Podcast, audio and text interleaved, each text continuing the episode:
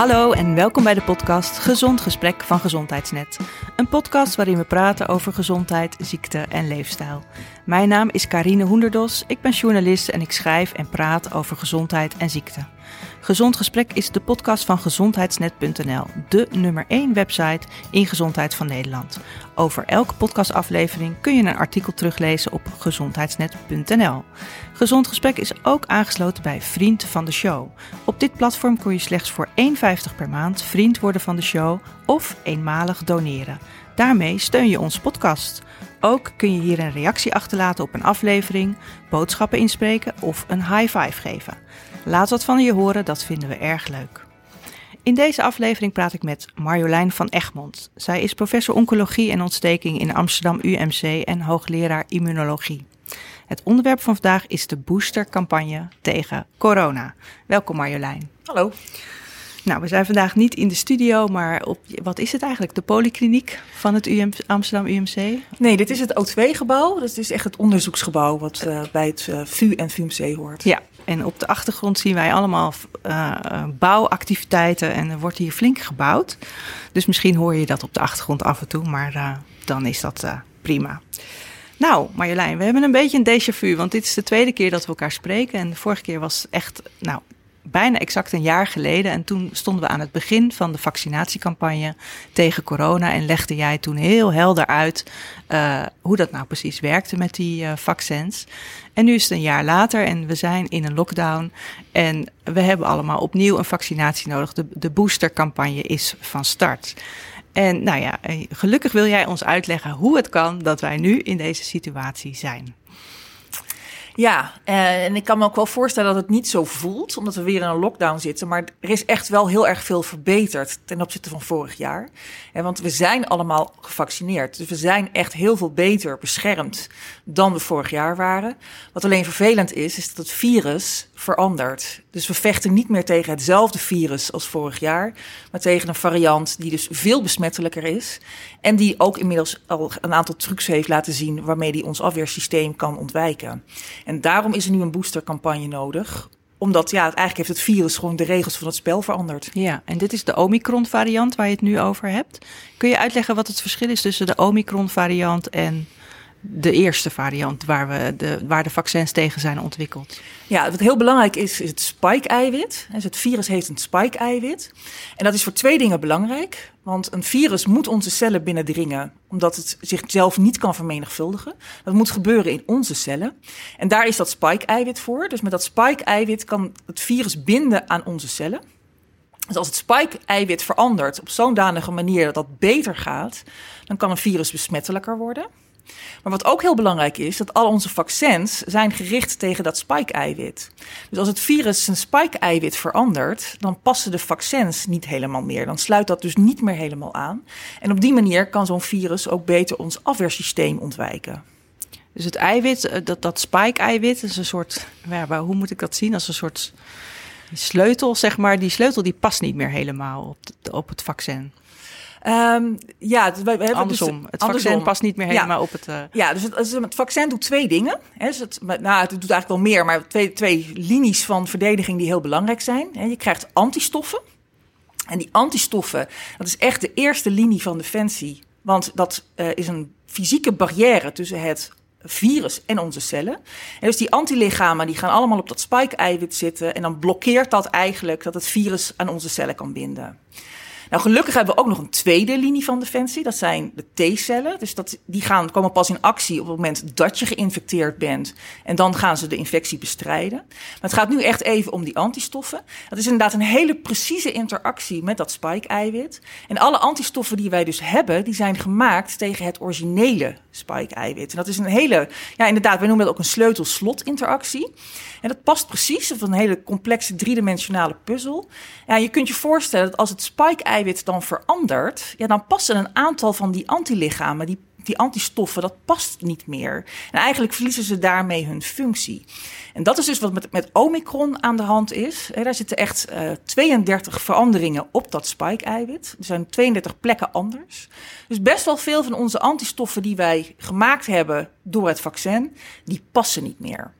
En betekent dit dat het helemaal niet meer werkt? Nee, dat betekent het gelukkig niet. En we weten wel dat zeg maar, die, die, uh, de hoeveelheid antistoffen die over zijn gebleven, die nog wel een interactie aangaan na twee prikken, dat dat niet meer voldoende is om die barrière te vormen. Dus wij kunnen weer besmet raken met Omicron. Dan kunnen we ook daar een beetje ziek van worden. Maar gelukkig hebben we dat leger nog. Mm Die mhm. T-cellen die komen dan wel direct in actie. Dus die voorkomen nog waarschijnlijk, het is nog, weet het nog niet helemaal zeker, maar hè, waarschijnlijk hebben wij nog steeds best wel een goede bescherming om te voorkomen dat we heel erg ziek worden of in het ziekenhuis komen. Maar het probleem is, als wij toch een beetje ziek kunnen worden, kunnen we dus ook besmettelijk worden. En daarom kan Omicron zich zo snel verspreiden. Ja. En wat nou die booster doet, dat is dat je zorgt dat je dan weer en betere antistoffen krijgt. Je krijgt ook betere T-cellen, maar je krijgt ook weer heel veel meer antistoffen. Ook tegen de delen van het spike-eiwit die niet veranderd zijn. En dat compenseert dan het verlies van die andere antistoffen. Die andere 32 deeltjes, ja. Ja, en dan dat je dan toch zeg maar weer die barrière tussen jou, hè, dat virus en jouw cellen kan herstellen. En daardoor kan je dus minder goed geïnfecteerd raken. En daarmee word je ook minder snel besmettelijk. Ja. En is die boostercampagne, is dit, is dit nou, komt dit nou voor jou als immunoloog als een verrassing? Of is, komt dit vaker voor dat, dat, een, uh, dat een virus zo verandert dat uiteindelijk uh, opnieuw een vaccinatie nodig is? Uh, nou, virussen veranderen altijd. Um, dat is ook het probleem. Ja. En wat er gebeurt is dat zo'n virus uh, vermenigvuldigt in onze cellen. Dus dat wordt gewoon eindeloos gekopieerd. En dan kan er altijd een foutje optreden in zo'n kopie. En dat noemen we dus een mutatie. En dan gebeuren er, kunnen er drie dingen gebeuren. Als die mutatie op een onbelangrijke plek gebeurt, uh, dan gebeurt er eigenlijk helemaal niks. Dan verandert zo'n virus ook niet van eigenschappen. Wat ook kan gebeuren is dat zo'n virus dan juist minder goed kan aanhechten. Ja, dan is hij dus eigenlijk minder besmettelijk en verdwijnt hij ook vanzelf op een gegeven moment. Maar juist degene die dus een, een, ja, een toevallige verandering krijgen, waardoor ze zich of beter kunnen aanhechten, of makkelijker ons afweersysteem kunnen ontwijken. Ja, dat zijn degenen die dus een evolutionair voordeel hebben. Ja, en dat gaat, die gaan zich dus verspreiden. Ja. Hier is Darwin uh, in topsnelheid aan het werken. Ja, dit is echt een soort evolutie. Ja. Uh, dus op zich, hè, dat we hadden allemaal wel verwacht dat dit misschien een keer zou gaan gebeuren. Alleen het lastige is, het is echt op basis van toeval. Dus het is niet echt te voorspellen wanneer dat dan gebeurt. En, en hoe dat dan gebeurt. En uh, wat er dan precies gebeurt. Ja. Maar het is dus niet zo dat mensen die denken van ja, we zitten hier nou een jaar geleden of na een half jaar geleden hebben we die, die prikken gehad en nu werkt het al niet meer. Het is allemaal voor niks geweest. Dat is dus echt niet het geval. Nee, dat is echt niet het geval. Nee. Um, als we helemaal niet gevaccineerd zouden zijn, dan zou de situatie echt heel veel erger zijn. Want dan, dan heb je een, opeens een heel erg besmettelijk, snel, zichzelf uh, snel uh, verspreidend virus. Terwijl we allemaal onbeschermd zijn. En dan, ja, dan was het echt helemaal zeg maar, drama niet te overzien geweest. Ja. En nu is het zo dat uh, de meeste mensen waarschijnlijk nog steeds vrij goed beschermd zijn. Maar het vervelende is dat we ook nog ruim een miljoen mensen hebben, boven de 18 in Nederland, die helemaal niet gevaccineerd zijn. En die mensen, ja, die komen natuurlijk ook in aanraking met Omicron. Uh, daar kunnen een aantal mensen ziek van worden. Hè, mensen kunnen long-covid krijgen, maar daar kunnen ook een aantal mensen zo erg ziek van worden dat ze naar het ziekenhuis moeten of zelfs overlijden. Ja, en dan is het zo dat uh, we hebben natuurlijk maar een beperkt aantal IC-bedden. Nou ja, we hebben maar een paar honderd mensen extra nodig die die IC-bedden gaan uh, bezetten om de zorg overbelast te raken, te laten raken. En we hebben een ruim een miljoen mensen die niet gevaccineerd zijn. Dus ja, als je die optelsom maakt, dan zit je al vrij snel aan dat je dan ja, denkt van oké, okay, dan hebben we dus niet meer genoeg IC-bedden. Dan loopt de zorg vast. Ja, en dat is waarom we nou toch in deze lockdown zitten. Ja, ja. En um, nog één keer, als we dus nu een booster krijgen, dan nemen dus die antistoffen weer lekker fors toe, waardoor je beter beschermd bent tegen die besmetting met uh, Omicron. Ja, en het idee daarachter is dus dat de Omicron zich minder snel gaat verspreiden en dat uiteindelijk uh, op die manier wij weer allemaal beschermd raken. Ja, en dat zien we ook al in andere landen al gebeuren. Hè, dus dat als de mensen dus dat, uh, de booster hebben gehad, dat ze weer minder gevoelig zijn voor besmetting. Ja, oké. Okay. En um, hoe is het zo dat, um, hoe lang duurt het voordat die booster werkt? Want ik weet bij die eerste vaccinaties was het ongeveer twee weken, zeiden ze van nou dan, dan is het allemaal wel op peil. Is dat ook zo bij, omic, bij, die, omic, bij, nee, bij die booster? Ehm, ja, het is geen aan-uitknop. Nee. Hè, dus het is inderdaad van die booster zorgt ervoor dat het afweersysteem weer aangaat. Je gaat weer antistoffen produceren, je krijgt weer meer T-cellen. Dus het, het, wordt allemaal weer beter en meer en sterker. En dat kost even tijd. Dus ik zou uh, minimaal een week aanhouden voordat je daar echt uh, profijt van hebt. Maar voor de zekerheid, dat, het, het gaat dan nog steeds verder, zou ik ook in dit geval gewoon weer twee weken aanhouden. Ja. En weet je al iets over de, over de bijverschijnselen van die, uh, van die uh, booster? Zijn er mensen die daar weer last van hebben? Of? Uh, nou ja, ook daarvan geldt, hè, je afweersysteem wordt weer aangezet. Dus daar kun je weer zeg maar, bekende bijwerkingen krijgen. Dat je ja, wat koortsig wordt, je kunt hoofdpijn krijgen of een pijnlijke lymfklier. want daar gebeurt zeg maar, de hele afweerreactie. pijnlijke plek op de injectie. Dat is de, de, maar de gebruikelijke bijwerkingen kunnen mensen gewoon weer krijgen. Want ja, het afweersysteem gaat weer aan en daar kan je last van hebben. Ja. Maar het is niet erger dan de tweede keer of de eerste keer. Nee. nee. En weet je al of daar cijfers over zijn? Of? Daar heb ik nog niet zo heel veel van gehoord. Nee. Ik weet wel dat ze uh, gekeken hebben naar allergische reacties. En dus die komen ook wel eens voor. Het zijn zeldzame reacties. Maar bij de booster was dat in elk geval 1 op de anderhalf miljoen, als ik me het goed herinner. Dus dat was echt een heel stuk lager dan bij de eerste prikken. Oké. Okay. En hoe zit het met, uh, want er waren, uh, er zijn verschillende vaccins. En uh, uiteindelijk de booster zijn maar twee verschillende. Hoe zit dat met die combinatie? Stel je hebt Janssen gehad, maakt het dan uit wat je dan vervolgens krijgt? Of hoe zit dat met die interactie tussen die vaccins? Nee, daar is dus onderzoek naar gedaan. En het, is, het lijkt juist zo te zijn dat als je dus een booster krijgt van een ander vaccin, dat dat uh, minstens net zo goed werkt als het oorspronkelijke vaccin. In sommige gevallen zelfs een beetje beter. Ja, dus dat is dat mix, mixen en matchen, dat gaat gewoon prima. En dus ook al heb je Janssen gehad of AstraZeneca, als je nu een mRNA-vaccin krijgt, dan werkt dat prima. Ja, want we krijgen nu alleen maar een mRNA-booster, hè? dus of Moderna of Pfizer. Ja, en de meeste mensen zullen Pfizer krijgen. Ja. Want daar zijn gewoon veel meer van beschikbaar. En hoe kan het dan dat het misschien zelfs beter werkt? Is daar een verklaring voor? Nee, dat snappen we niet helemaal. Oké. Nee, nee, het is. Uh, ja, als je het een beetje vertaalt. Eigenlijk doen alle vaccins hetzelfde. Hè. Ze geven een, uh, een, ja, een boodschap aan het afweersysteem. Nou ja, dat, wij, wij, kunnen natuurlijk ook boodschappen op verschillende manieren geven. Ja, misschien als je zegt van ja, ik, ik heb een e-mail gestuurd en ik stuur er een WhatsAppje overheen, komt de boodschap beter aan. maar we snappen niet echt hoe dat zit. Nee. Nee, nee ah. het is echt maar uit studies gebleken dat het werkt. Ja, oké. Okay. Goed. Um, er zullen misschien ook mensen zijn die denken van nou weet je wat, die booster, ik wacht wel tot er een speciale Omicron booster komt. Is dat een optie?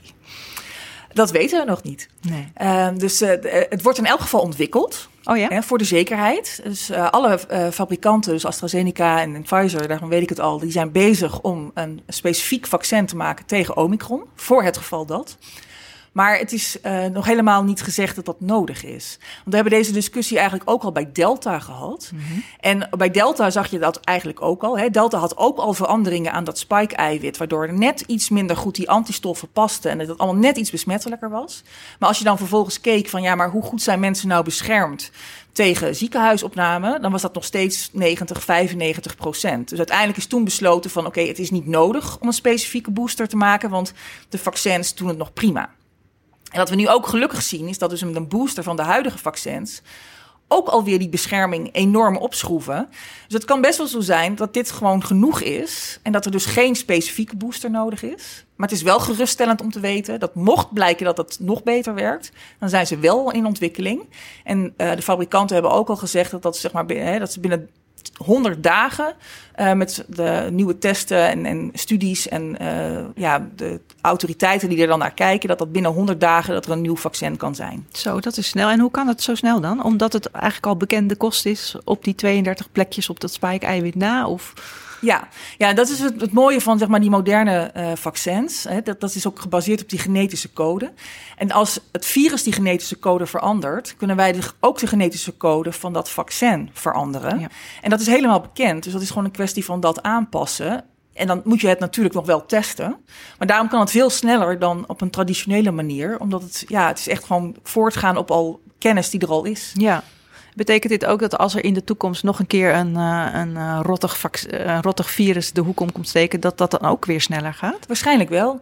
Ja, dus er is inmiddels zo ontzettend veel ervaring met het maken van deze vaccins dat dat veel sneller kan dan vroeger. Ja, oké. Okay. Maar tussen Delta en Omicron zat ongeveer 100 dagen, of niet? Zat ongeveer drie maanden. Heeft het dan wel zin om een speciale Omicron variant of denken van nou, misschien is er dan alweer een ja, hoe zullen we het noemen, een Z-variant uh, gekomen. Dat kan natuurlijk ook. Dat kan. Uh, dus dat is ook zeg maar, wat natuurlijk de, waar de, de, bedrijven zeg maar, zich bezig mee houden. Van ja, heeft dit wel zin, ja of nee? Ja. Maar goed, voor Omicron is daar wel voor besloten. Ik weet dat ze dat in ontwikkeling hebben. Maar goed, het zou kunnen zijn dat het of niet nodig is. Omdat blijkt dat een booster met de huidige vaccins al gewoon voldoende is. Of dat je tegen die tijd toch weer een ander hebt, waardoor je denkt, ja, je bent eigenlijk alweer achterhaald omdat het virus zich alweer heeft veranderd.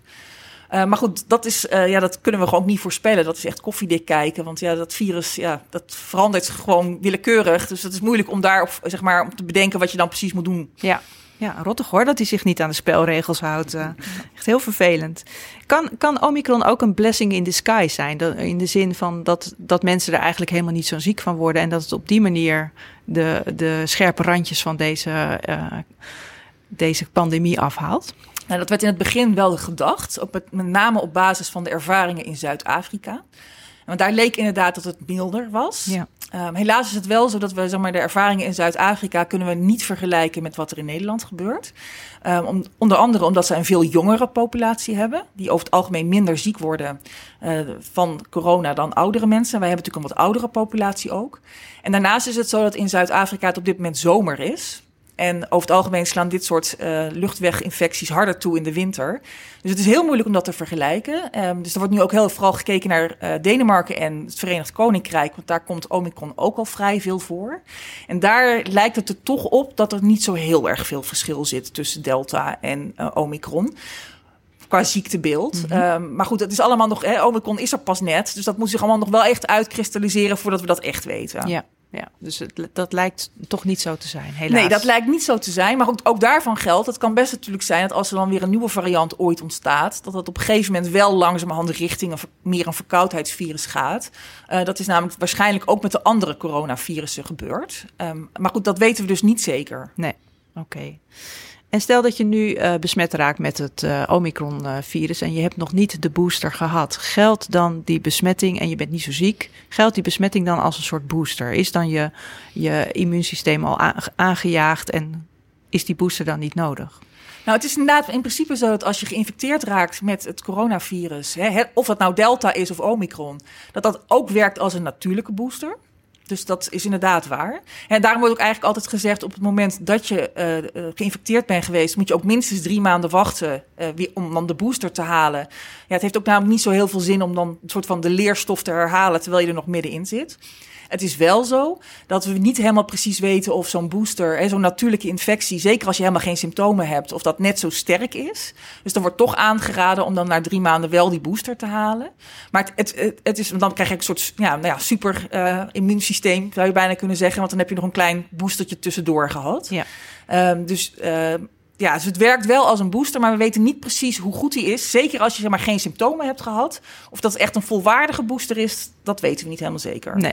Nee, want het, en, en betekent dit ook, want ik hoor, je, ik hoor ook wel mensen zeggen van, nou jeetje, ik, laat, ik, ik, uh, ik hoop dat ik het gewoon krijg, want dan ben ik er vanaf en dan hoef ik die booster niet te halen en dan is mijn immuunsysteem weer helemaal up-to-date. Dat lijkt me een vrij risicovolle benadering, maar misschien denk jij daar anders over.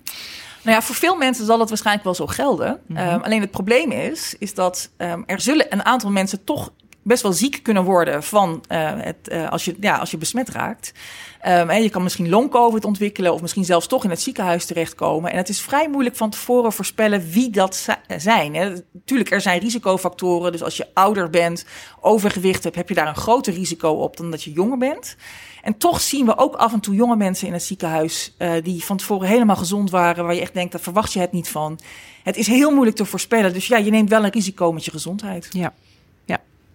En een risico voor anderen natuurlijk, omdat, je, omdat je uh, dan besmettelijk bent, voor, ook weer voor anderen. Ja, ja, dus dat is inderdaad ook van je, je kunt anderen besmetten. En uh, ja, je ziet gewoon hoe snel uh, Omicron zich kan verspreiden. Dus ja, je, je, bent een, het is een risico voor jezelf en voor anderen. Ja, ja. ja. Hoe zit het met alle um, rare verhalen die de, die de wereld rondgaan rondom vaccins en, en de Great Reset en zo? Hoe kijk jij daarnaar als immunoloog? Ja, dat is heel erg lastig. Uh, helaas gaan de verhalen nog steeds rond en ze worden ook soms ook nog wel gekker. Um, maar uh, ja, ik denk dat mensen zich echt moeten realiseren is dat inmiddels uh, ja, ruim 8 miljard keer het coronavaccin aan mensen is gegeven. En daarmee zijn het eigenlijk de best onderzochte vaccins ooit, of eigenlijk misschien wel de best onderzochte medicijnen ooit. Er is natuurlijk eigenlijk nog nooit voorgekomen dat in zo'n kort tijdbestek een vaccin of de vaccins aan zoveel mensen worden gegeven. Dus ja, we weten daar inmiddels echt heel erg goed van, van wat je daarvan kan verwachten. En ook zeker in termen van bijwerkingen. Dus het zijn uit ja, heel erg goed onderzochte uh, vaccins. En ja, we, we, zien eigenlijk helemaal nooit gekke dingen. Dus alle verhalen over dat het je vruchtbaarheid zou beïnvloeden, dat is gewoon niet waar. Of, of hè, dat je DNA zou aanpassen, dat is echt ook helemaal niet waar. Ja, het zijn echt de, gewoon de, hart, de hartklachten bij jonge mensen, dat zie ik ook heel veel langskomen. Nou kijk, daar zit een, een hele lichte kern van waarheid in. Want het is inderdaad waar dat jonge mannen, en ook daarvan weten we niet precies waarom dat per se jonge mannen zijn. Die zijn daar blijkbaar gevoelig voor. Die kunnen na vaccinatie een ontsteking krijgen van, uh, van het hartzakje. Dat is een, uh, een zeldzame bijwerking. Alleen wat mensen vaak niet weten, is dat je dat ook van het virus kunt krijgen. Ja. En de kans dat je het van het virus krijgt, is groter dan de kans dat je dat van het vaccin krijgt. Dus uh, ja, dat is, en dat is een beetje het lastige met al deze verhalen. Hè. Heel ergens in de kern zit, zit er wel een kern van waarheid in, maar dat wordt dan helemaal uit zijn verband gerukt. Maar uiteindelijk is het zo dat uh, de kans dat je een bijwerking krijgt van het vaccin is vele malen kleiner dan de kans dat je een heel erg nare ervaring krijgt vanwege het virus. Ja, oké. Nou, dat is lekker duidelijk. Ja.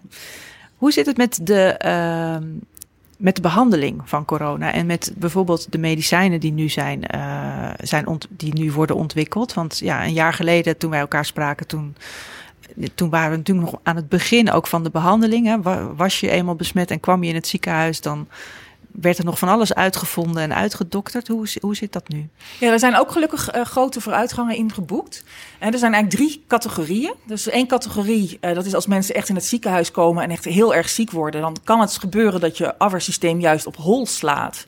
En dan, dan uh, ik weet niet of mensen dat zich nog herinneren, maar dan kon je de beruchte cytokinestorm krijgen. Ja. En eigenlijk werd je dan dus heel erg ziek. Niet zozeer vanwege het virus, maar vanwege het feit dat je afweersysteem op hol was geslagen. En dat je daar eigenlijk aan kon overlijden. Nou, die medicijnen en om het afweersysteem dan te onderdrukken. Uh, die worden ook echt al gebruikt. Dus dat Kun je dat nog eventjes uitleggen, die cytokinestorm? Want misschien dat is misschien wel een beetje weggezakt. Wat uh, zijn cytokinen? Ja, dat zijn een soort boodschappers. Dus dat zijn boodschappers van het immuunsysteem aan andere cellen. En dat is altijd normaal gesproken heel goed gereguleerd. En het is natuurlijk de bedoeling dat je dus daar beter van wordt. Maar als dat helemaal op hol slaat en daar komt te veel vrij, ja, dan raakt, uh, ja, dan, dan, dan raakt eigenlijk gewoon het systeem helemaal ontregeld. Helemaal overprikkeld. Dan, dan, raakt het helemaal overprikkeld. En dan krijg je dus eigenlijk veel te veel signalen. Dus al die cellen gaan veel te veel, uh, worden veel te snel geactiveerd, te veel geactiveerd. Dan wordt je weefsel beschadigd. Um, en dan krijg je inderdaad juist vaak longschade en dat er vocht in de longen komt, dat mensen slecht kunnen ademhalen. En ja, eigenlijk krijg je dan dus problemen van de overreactie van het afweersysteem. En dus eigenlijk wat het afweersysteem probeert te doen, is natuurlijk het virus te bestrijden. En dan een soort kamikaze-actie van, nou ja, we gooien alles er maar uit. En dan heb je daar juist gevolgen van. Dus dan ja. kan je het afweersysteem proberen te remmen, dat, dat het allemaal wat rustiger wordt. Nou, dat wordt al gebruikt in het ziekenhuis. Daarnaast zijn er ook nu uh, antistoffen die je kunt geven. Uh, dat zijn, uh, kijk, normaal gesproken zijn wij dat wij, als wij gevaccineerd worden, maken wij zelf antistoffen. Maar er zijn mensen die dat niet kunnen. En dat zijn mensen die of een probleem hebben met het afweersysteem zelf, of omdat ze hele zware medicijnen krijgen om het afweersysteem te onderdrukken. En dat zijn bijvoorbeeld mensen die een uh, getransplanteerd zijn. Ja. Uh, om dan te voorkomen dat zo'n transplantaat uh, wordt afgestoten, krijgen mensen hele zware medicijnen om het afweersysteem maar kalm te houden. Maar ja, als je die mensen dan vervolgens gaat vaccineren, dan werkt dat niet. Want ja, dat geef je eigenlijk twee tegengestelde behandelingen. Ja. Nou, die mensen kan je dan met antilichamen, ge kan je antilichamen geven die in het laboratorium zijn gemaakt. Is dat ook vrij nieuw of is dat...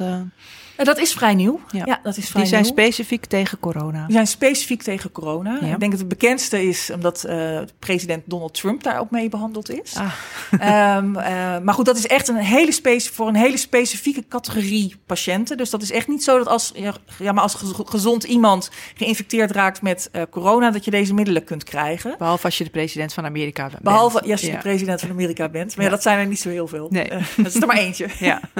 en, uh, maar goed, die middelen zijn er dus wel. Um, dat is echt. Uh, en het nadeel van deze middelen is dat je ze ja, op dit moment pas kan geven als iemand al besmet is. En dan moet je ze heel snel geven. Dus echt, zodra je de eerste symptomen zijn, moet je eigenlijk al gaan behandelen. Want als mensen eenmaal in het ziekenhuis terecht zijn gekomen, dus wel heel erg ziek zijn, dan werkt het vaak niet meer. Dus dat is, is wel een, een, uh, ja, een ingewikkelde behandeling. Mm En daarnaast, dat is ook een recente ontwikkeling, worden er medicijnen ontwikkeld om het virus zelf te remmen. Dus dan wordt de vermenigvuldiging van het virus geremd. En dat zijn de antivirale middelen. Uh, daar geldt eigenlijk een beetje hetzelfde voor. Die kan je ook eigenlijk alleen maar geven aan mensen waarvan je denkt van, uh, dat je verwacht dat ze heel erg ziek kunnen worden. Dus dat zijn echt weer dezelfde mensen die dus problemen hebben met het afweersysteem of die zware medicijnen hebben.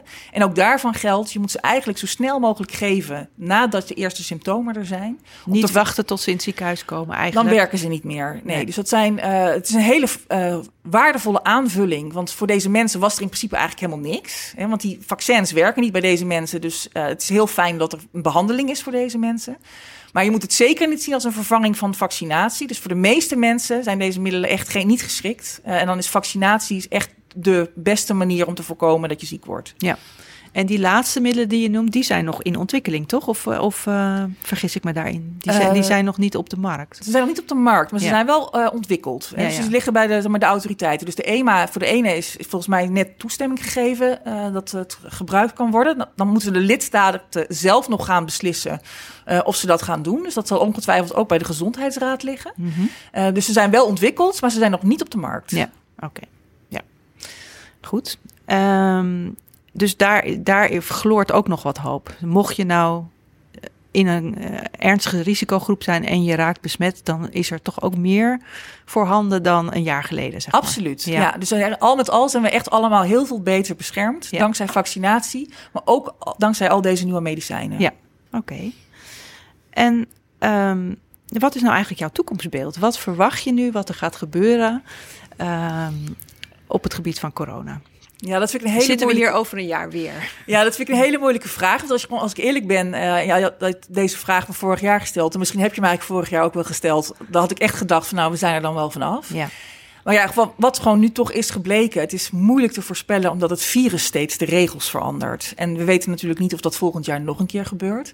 En toch is de verwachting, want wij zitten natuurlijk ook niet stil. Hè. Wij hebben nieuwe hè, vaccins, we kunnen nieuwe vaccins maken, we hebben nieuwe medicijnen. Dat je toch denkt van het wordt elk jaar gewoon een beetje beter. Want we hebben steeds meer mogelijkheden. Ik durf niet te garanderen dat we nooit meer uh, maatregelen zullen krijgen. Maar dat je toch denkt van oké, de golven worden denk ik toch langzamerhand steeds wat lager. Dat je steeds wat, ja, dat het meer gaat kabbelen.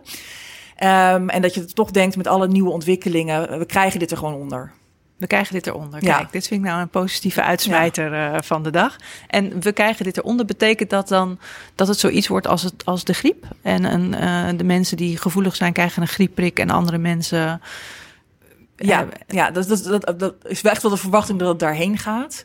Of dat volgend jaar al is, dat, dat durven we niet te zeggen. Maar als je echt kijkt naar de lange toekomst, dan is het het meest waarschijnlijke scenario dat inderdaad corona wel nog gevaarlijk is voor dezezelfde kwetsbare mensen. Hè, dus die ook de griepprik krijgen. Maar dan zou je kunnen zeggen van nou, dan krijgen die mensen ook een coronaprik.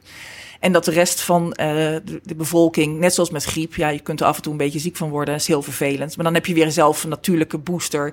Dus je wordt niet heel erg ziek. En ja, het idee is wel, het wordt op termijn echt een soort griep. Oké. Nou, goed. Dat waren mijn vragen. Heb jij zelf nog iets waarvan je denkt, dit moet ik nog echt even kwijt over die booster en over corona? Nou ja, goed, het is natuurlijk al heel vaak gezegd, maar uh, het is echt zo van, hè, vaccinatie is echt de beste bescherming. Voor jezelf, maar ook voor de ander. Dus we zullen dit echt met z'n allen moeten oplossen. Dus ja, laat je alsjeblieft vaccineren. Haal die booster. Um, als wij als maatschappij zo goed mogelijk beschermd zijn, komen wij hier ook met z'n allen het beste door. Ja, oké. Okay, dankjewel. Je luisterde naar Gezond Gesprek, een podcast van Gezondheidsnet, gepresenteerd door Karine Hoenedos en met producer Jonne Seriese. De Yearlings maakte voor ons de tune. Wil je meer weten over het onderwerp van deze podcast? Kijk dan zeker op gezondheidsnet.nl. En wil je reageren? Dat kan en dat vinden we heel erg leuk. Je kunt reageren via Vriend van de Show. Gewoon een high five geven, een opmerking achterlaten of een extra vraag aan de gast stellen. Alles kan. Vriend worden van Gezond Gesprek kan ook al voor 1,50 per maand. Kijk op vriendvandeshow.nl en zoek naar Gezond Gesprek. We zijn verder heel blij als je deze podcast deelt, bijvoorbeeld onder je vrienden of via social media. Dan kunnen meer mensen onze podcast vinden. Tot de volgende keer, tot het volgende Gezond Gesprek.